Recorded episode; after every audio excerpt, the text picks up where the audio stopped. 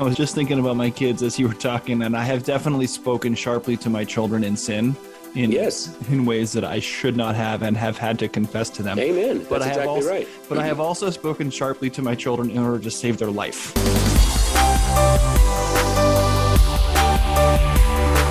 Welcome to the Stand Firm podcast. I'm Nick Lannon of Grace Anglican Church in Louisville, Kentucky, and I'm here today with Jady Koch of Christ Church Anglican in Mount Pleasant, South Carolina. Matt Kennedy is taking the week off, resting on his laurels after being quoted in Christianity Today. How are you doing, Jady? Doing great, Nick. Thanks.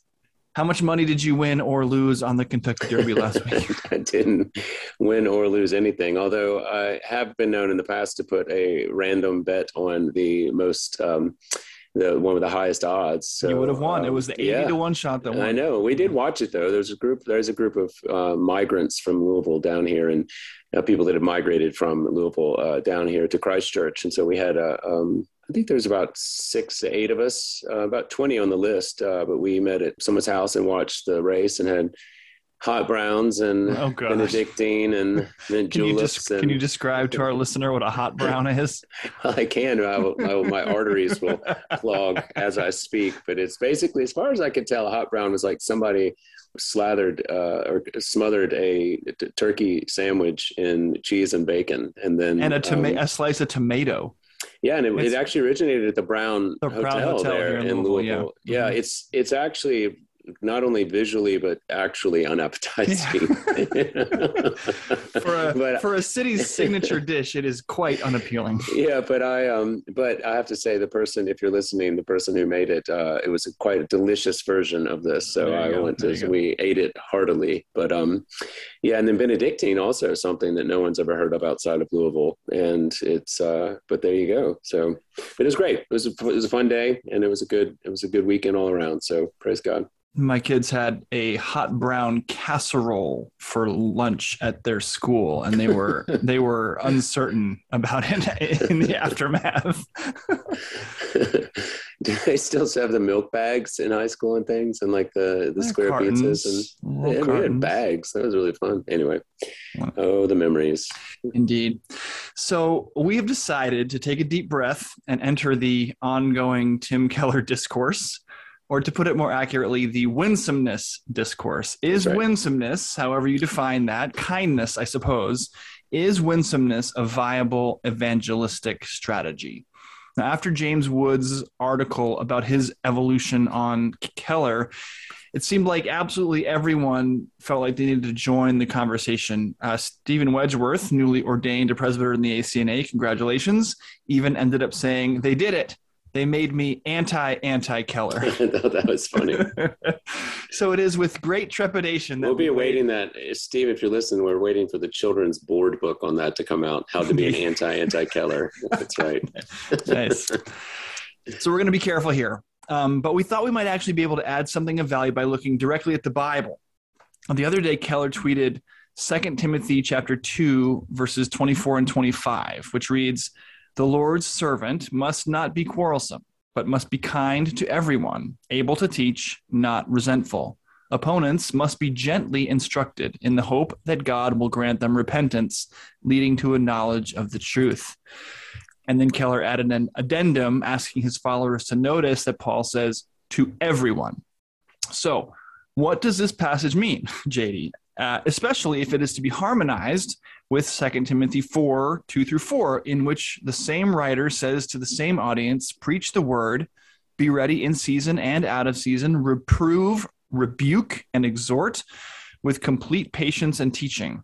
For the time is coming when people will not endure sound teaching, but having itching ears, they will accumulate for themselves teachers to suit their own passions and will turn away from listening to the truth and wander off into myths. What is Paul saying when he asks Timothy and us to be kind to everyone?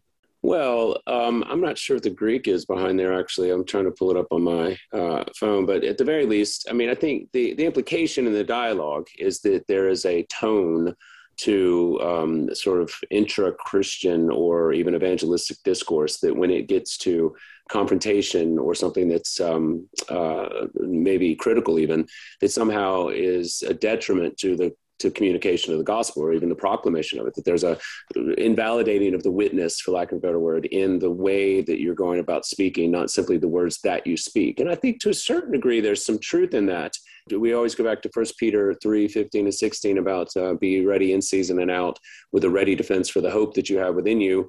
Um, do it with gentleness and humility, you know. And he continues to say, so that they can't, so that essentially what the offensive thing about what you're saying is is the the truth or the the, the claims of the gospel and not just your own person. And I think I think that's actually an important um, uh, lesson that I think we should endeavor to follow. And to the extent that Christian people are sort of actively denying that admonition from Paul to Timothy, I think they should be held accountable to that. I think they should be right. Like if you're you're purposefully trying to provoke and, as it were, be intentionally kind of cutting or snarky even to a um, in in a way that you know is not even seen among pagans. You know, as Paul would say in Corinth. I think you need to consider what what your actual public uh, persona is. I mean, particularly if you're ordained, if you're a pastor, you know, you want to have something, as Paul says in, in Romans, you know, insofar as we can remain at peace with everyone, remain at peace. Now, that being said, I think that what's actually behind a lot of the dis- discourse on the internet right now has a lot to do, and I think James Wood nailed it. In fact, was the the various uh, generational differences between Keller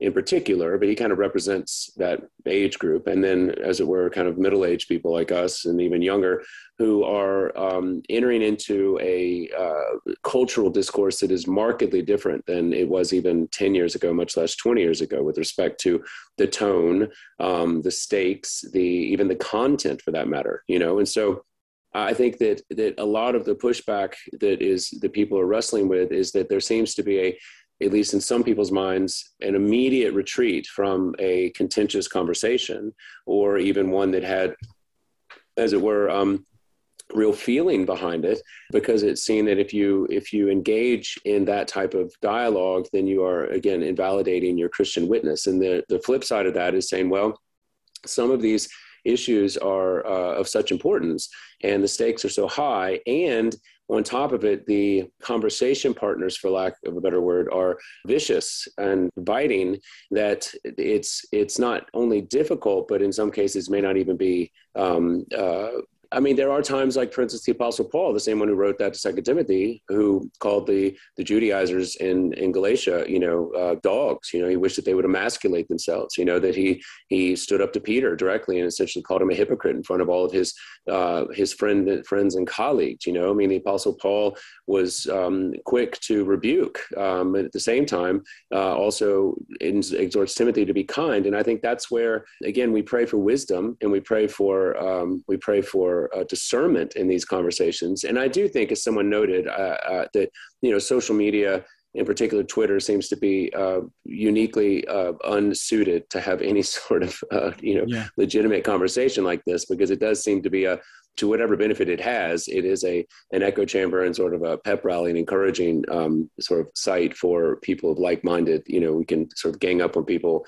or you can pile on people you disagree with, and and congratulate yourself, and you can congratulate each other upon um, in your own sort of um, groups. So I, I'm not sure Twitter is the best would be a healthy medium for this type of genuine dialogue at all. But that that that being said, I do think that the problem one of the problems, and I've been dealing with this, and I know you have too, for as long as I've been um, proclaiming the gospel into the world or just explicating the law into the world, is that there's no really amount of winsomeness that you can um, whisper, you know, thou shalt not commit adultery, um, you know, that you that thou shalt not kill, you know, essentially you can't uh, you can't whisper that there is a God into the world without provoking the wrath of unbelief, and that's by the power of, uh, I mean, that's that's the the reality of God not being mocked. That has nothing to do with being winsome or or offensive, and so I think if you're basing your speech upon the reaction of unbelievers to what you have said,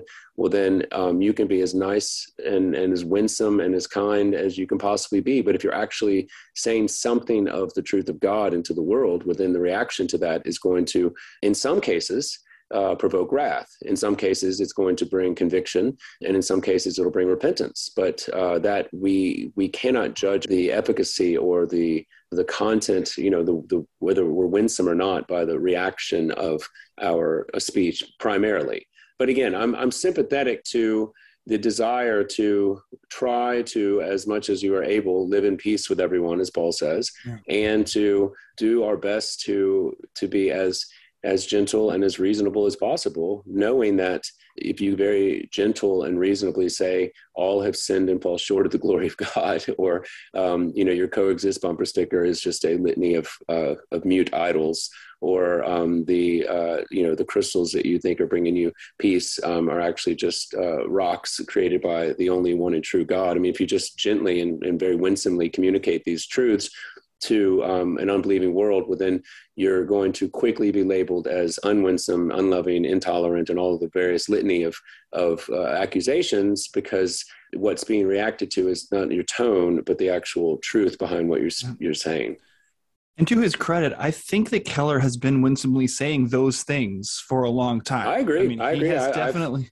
you know, as he himself said, and I, w- I would like to have this conversation as much as possible outside of the direct orbit of Tim Keller. But sure, he did. You know, he said that when they were first planting their church, they lost rentals because of their stances. And he has certainly been clear about a whole host of issues over the course of his ministry. I do think that. Um, I, I don't read anybody wishing he was angrier or or using harsher language just that he would say that abortion is murder and I think that he, again, I don't, I don't want to impute to him. I don't know him. I have not read nearly every word that he's written, but that's the that's this claim that can be whispered as winsomely as possible, but that we believe is true. That this is a human life, a person created in the image of God who is being killed, and the political left or rightness is at that level immaterial, and that. Yes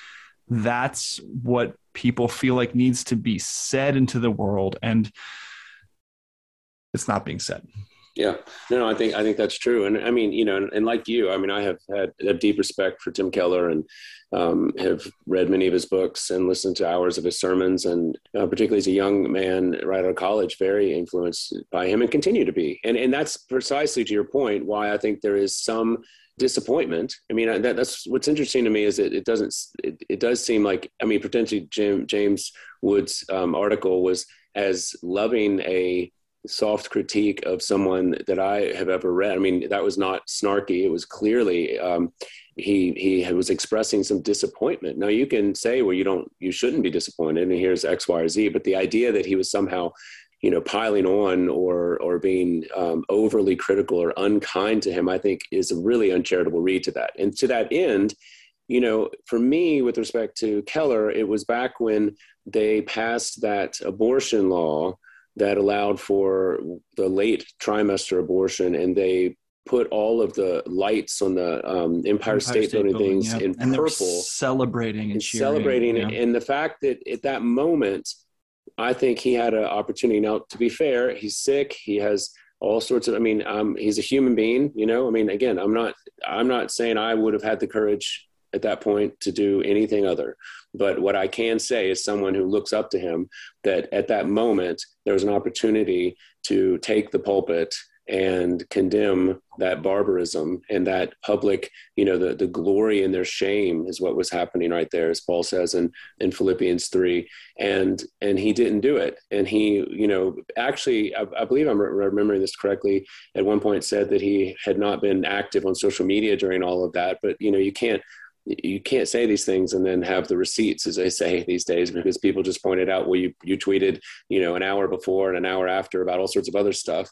But um, we're silent on this frankly shocking and horrific display of um, sort of pagan uh, barbarism that uh, that erupted from the politicians there in New York. And I think for me, ever since then, it's not that I wrote him off, and it's not that I don't still find a lot of his insights and very helpful, but I do think that there was something of a cultural shift that took place that we observed there that perhaps we didn't even realize at the time, but now has become clear which is that you know as aaron renn has pointed out and many other people have picked up on him you know the the neutral world has shifted to the negative world. And as we even see now with the quote unquote discussion surrounding abortion um, these are not academic debates. These are not uh, cordial disputations. These are almost literally fighting words now you know one side or the other. And that's the devolution of our sort of civic consensus on uh, you know winsome discourse for lack of a better word. And you know i think that that is going to require a different type public witness than than perhaps we thought it was going to 20 years ago. And i don't relish that and i'm not maybe not even particularly you know gifted in it. Uh, but at the same time i do appreciate the people who are saying that um, some of the nuance and some of the goodwill extended towards the interlocutors um, seems to have been naive at this point. And you even see that Jesus in the in the New Testament. You know, there are times when he engages people like Nicodemus, for instance, or the um, you look at Paul, I mean Peter and Centurion, uh, Cornelius, the Centurion. You know, you see people who are engaging um, you know opponents or or questions in genuine good faith and we see a model of kind rebuke at times but but certainly engagement. And then there are times when jesus just dismisses the people you know knowing in their hearts what they wanted. He eviscerates them or at least he exposes the the answering a fool according to his folly. You know he exposes the proverbs say he, he exposes the darkness and the the hidden mal um, intentions of their heart.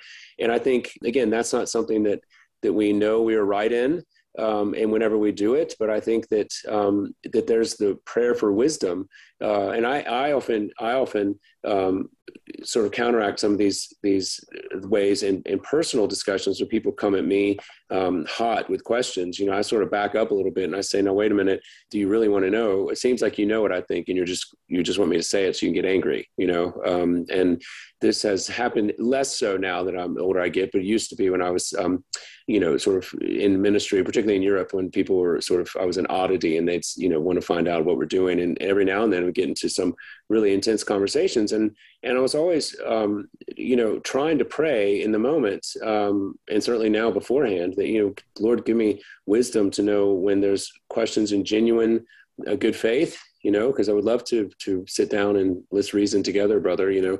But there are also times when he slipping through the crowd has to be un, undetected or not thrown off the cliff is is also the way to go. So, again, I'm I'm I am um, somewhat interested in the particulars as you are of the Keller discourse, but I'm greatly interested in the general conversation about Christian sort of engagement and our witness um, in the world with respect to kindness and gentleness and winsomeness. And so I think it's something that is going to, we're going to need to continue to, to discuss, continue to be aware of, and, and hopefully be corrected where necessary, but also um, not lose on account of the fear of not being winsome, the courage to actually speak truth in a in this situation where it may be received as um, as an offense. Well, to that end, let's look back at the scriptures for a second because I would imagine that we'd want to harmonize these scriptures in such a way that St. Paul, who writes this to Timothy, that he should not be quarrelsome but must be kind to everyone, is the same man who, as you said, um, called the Judaizers in Galatia dogs and uh, suggested that they castrate themselves. Um, we surely don't think that St. Paul thought of himself as sinful in that moment. He was doing what he felt obligated in his role to do. So I want to I want to um, suggest something to you and get your reaction to it. Um, I want to suggest that there is a possibility that the scriptures lay out a general principle or, or rule, shall we say, a law, and then that ha- has a period at the end, and it may indeed be communicated in such a way that it does not seem like there are any exceptions, like this, right? must not be quarrelsome, must be kind to everyone, period. That's it. Opponents must be gently instructed, period. But then we have Paul acting in these other ways. And I want to suggest there's a couple of interesting examples, just a few of more that exist, but that I wanted to sort of throw at you for your reaction. Jesus himself makes unqualified statements that then have exceptions like in matthew 5 22 in the midst of the sermon on the mount when he says that anyone who says you fool shall be liable to the hell of fire. Right? that's got a pretty bold period on the end of it. Don't call anyone a fool. And yet in Matthew 23 17, Jesus himself calls the Pharisees fools. There's other examples too, like in Matthew 12 5, Jesus talks about the righteousness of the priests engaged in their labor on the Sabbath, even though the law clearly says that no one can work on the Sabbath. So, what do you make of this sort of formula that it's possible to read what Paul writes here in 2 Timothy 2 as the rule, the general principle, but that there would be possible pastoral exceptions to that rule?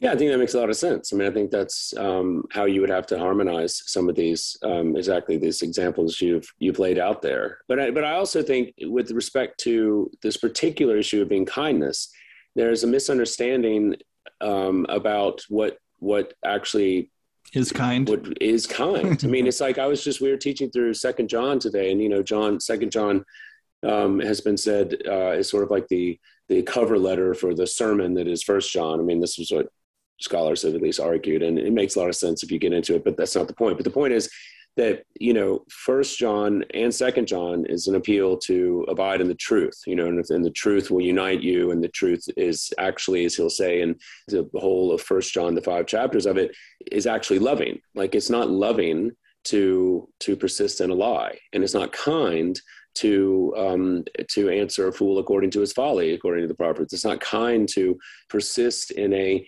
conversational tone with uh, people who are again persisting in perpetuating a lie. I mean, in whatever the case may be. And so, so for instance, you could argue in this case, it's not kind to euphemize abortion. You know, it's not kind to, you know, it's the, I forget what sociology said, define deviancy down. You know, it's not kind to talk about it as health care. You know, it's not kind to, to, it's not because it's not true. You know, and I think that's where that's where a lot of um, this discourse has ended because people will immediately, upon being hurt by the accusation, which comes from the simple statement of the law, claim that there has been an unkindness done to them or a violence even. We've talked about this.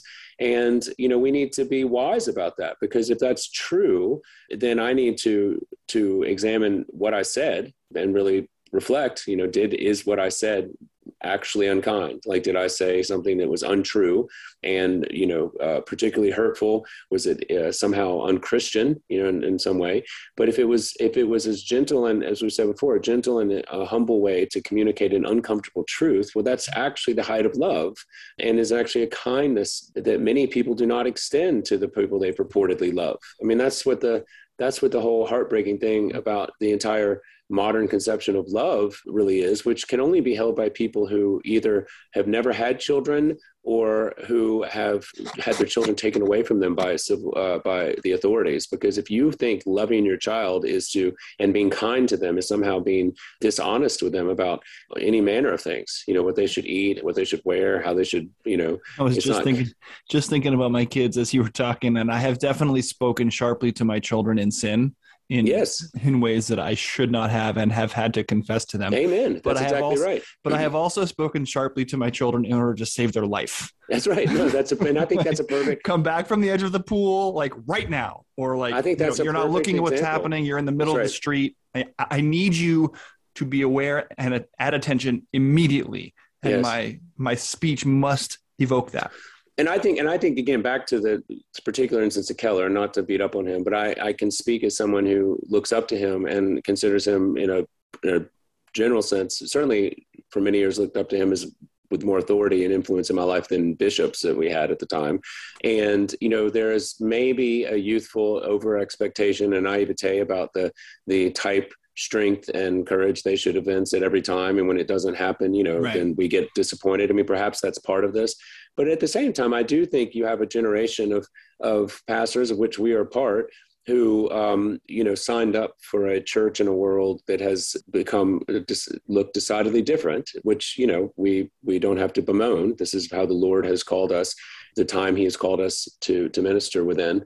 Nevertheless we are still in need of and require um, encouragement and strong shepherds and guides. And when however slightly they let us down which is somewhat what sort of being communicated in this whole discourse there's a need to be able to express that without being unkind or uncharitable or or being labeled as you know divisive or caustic or whatever because i think you have people who have spent you know their adult lives and i can speak as someone who resembles this remark trying to be as accepted and winsome and gentle within the um, sort of secular world, for lack of a better word, as as I could be. You know, whether that's in academia or societally or uh, socioeconomically, whatever the case is. Um, you know, in every instance I found myself, I have tried to to be as wise as a serpent and gentle as a dove. And yet, when we get to these hot button cultural issues, which happen to simply be flaunting rejections of the moral law of God, you know, whether it's respect to sex or gender or abortion or marriage or whatever whatever the issues are, there's no amount of winsomeness, there's no amount of kindness, there's no amount of um, sophistication that will actually be able to translate these convictions into a palatable sermon for an unbelieving heart. And so, well, you know, it'll I be a palatable sermon, but it won't be a Christian sermon, and it might well, exactly. it, it, might bring people into your church, but at the cost of your church being a church. That's right. As, I mean, I preached about this this Sunday because um, I was uh, just struck, given to uh, remind people because as you know we talked about last week um, when we have facing eviction from our building i was just led to preach a sermon like unlike I've, which i've ever really preached before uh, from the pulpit basically reiterating why the acna was necessary in the first place and pointed out the the fact that all of these hot button issues about which we are constantly speaking uh, were, were, precipitating factors for the the necessary um, creation of a church that was actually founded to witness to, to the word of God against these outright flaunting of of his uh, design for human sexuality, his his uh, you know the, the uniqueness of human life in the womb. I mean, as you well know, as as priests in the ACNA, we are beholden to protect life from natural conception to I mean from conception to natural birth. Which you know I said in the conception sermon, I said natural death. That's right. I said in the sermon, you know, I don't know what what you think or what one may think about this, but I know what I think. And I'm a, you know, I know what our church thinks. And I know why we were founded in part was to clarify some of this confusion. And so I think when you have an opportunity and a place of authority and a platform, however big or small, to either sow confusion or to to be clear then what is considered to be winsome or kind in many people's parlance is to further cloud or nuance an issue as opposed to just speak uh, clearly and as matt would say um, strongly on the internet you know? And i think again i'm i'm convicted by this because for many years i was um, you know, thought that the, I mean, I did buy some of Keller's MO in that respect and tried to be nuanced and, and, you know, let's have a conversation and let's hear both sides and all the things. And, and there's something to be said in that in an interpersonal collegial way, but as a pastor and as a father and as a leader, I find that that is, it's not only confusing, it actually begins to weaken the confidence in the people that are following you or listening to you that you actually have the convictions and courage that bound behind which you're you're standing. And I think um, you know, I don't think that Tim Keller doesn't believe in any things. I think his his statement on human sexuality that he helped author with the PCA was brilliant and courageous. I think you know he's facing his own mortality with uh, courage and strength, and so God bless him. But I do think the conversation is necessary as we watch the baton being passed from one generation to another. And I pray that we do not, um, you know, react and sort of become just, uh, you know, kind of the the pendulum swing in the opposite other way, absolute other way. But I do think that part of learning how to navigate the new culture is to have these conversations, and I hope that they aren't simply silenced by the accusations of being unkind or some sort of tone, because even if they are some tone that is not sort of initially re, um, received as being kind or loving well even even in that instance that's a that's a, a learning process going forward as to how how we will be a united christian witness um, in, in hopefully a kind and gentle way you know be ready with a ready defense for the hope that we have. I think it was Neil Shenvi this week who said that it's obvious to everyone, and this is not an exact quote, but he said something like, it's obvious to everyone that you're catechizing your parish by the things you say. It's not as obvious, but just as true that you're catechizing your parish by the things that you don't say.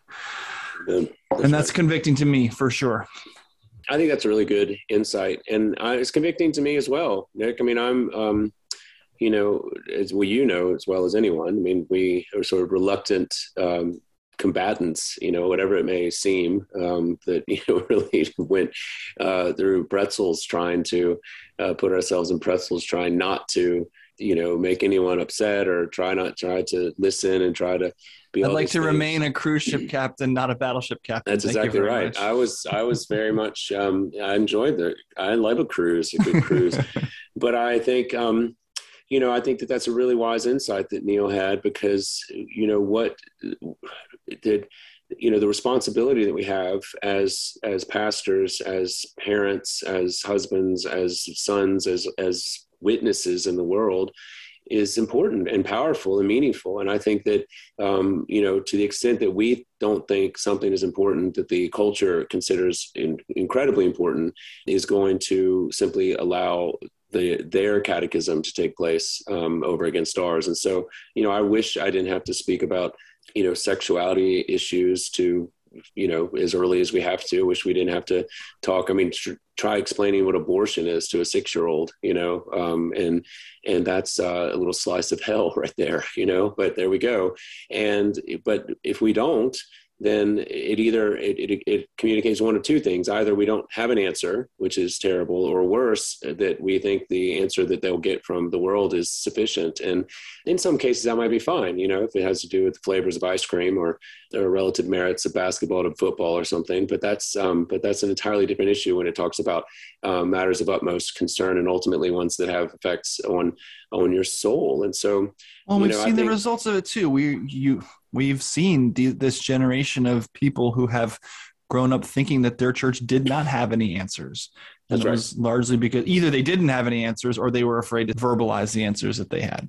That's right. Or or that the answers were assumed by both, and this is what I've seen too. The clergy will assume oh, that yeah. they the, that they know the answer, and which case in which case the person in the pew either agrees with but doesn't have any sufficient backing for it, which is what we've run into before, you know, I know that marriage is between a man and a woman. I don't know why that's important. I don't know where it says in the Bible. I don't know what sort of system that would need to be perpetuated by. I don't know why it's would be God's good design, but I do know that's right. It's like, well, that's not going to withstand, you know, the ire of your nephew at mm-hmm. Thanksgiving. You know, but the flip side of that is that if I think I know what the pastor says and he hasn't defended it, articulated it, communicated it, taught it, then the ease that's an almost easier dismissal. You know, it's like the the high schooler that's forced to go to church and just rolls their eyes every time the the old guy says something remotely conservative about anything.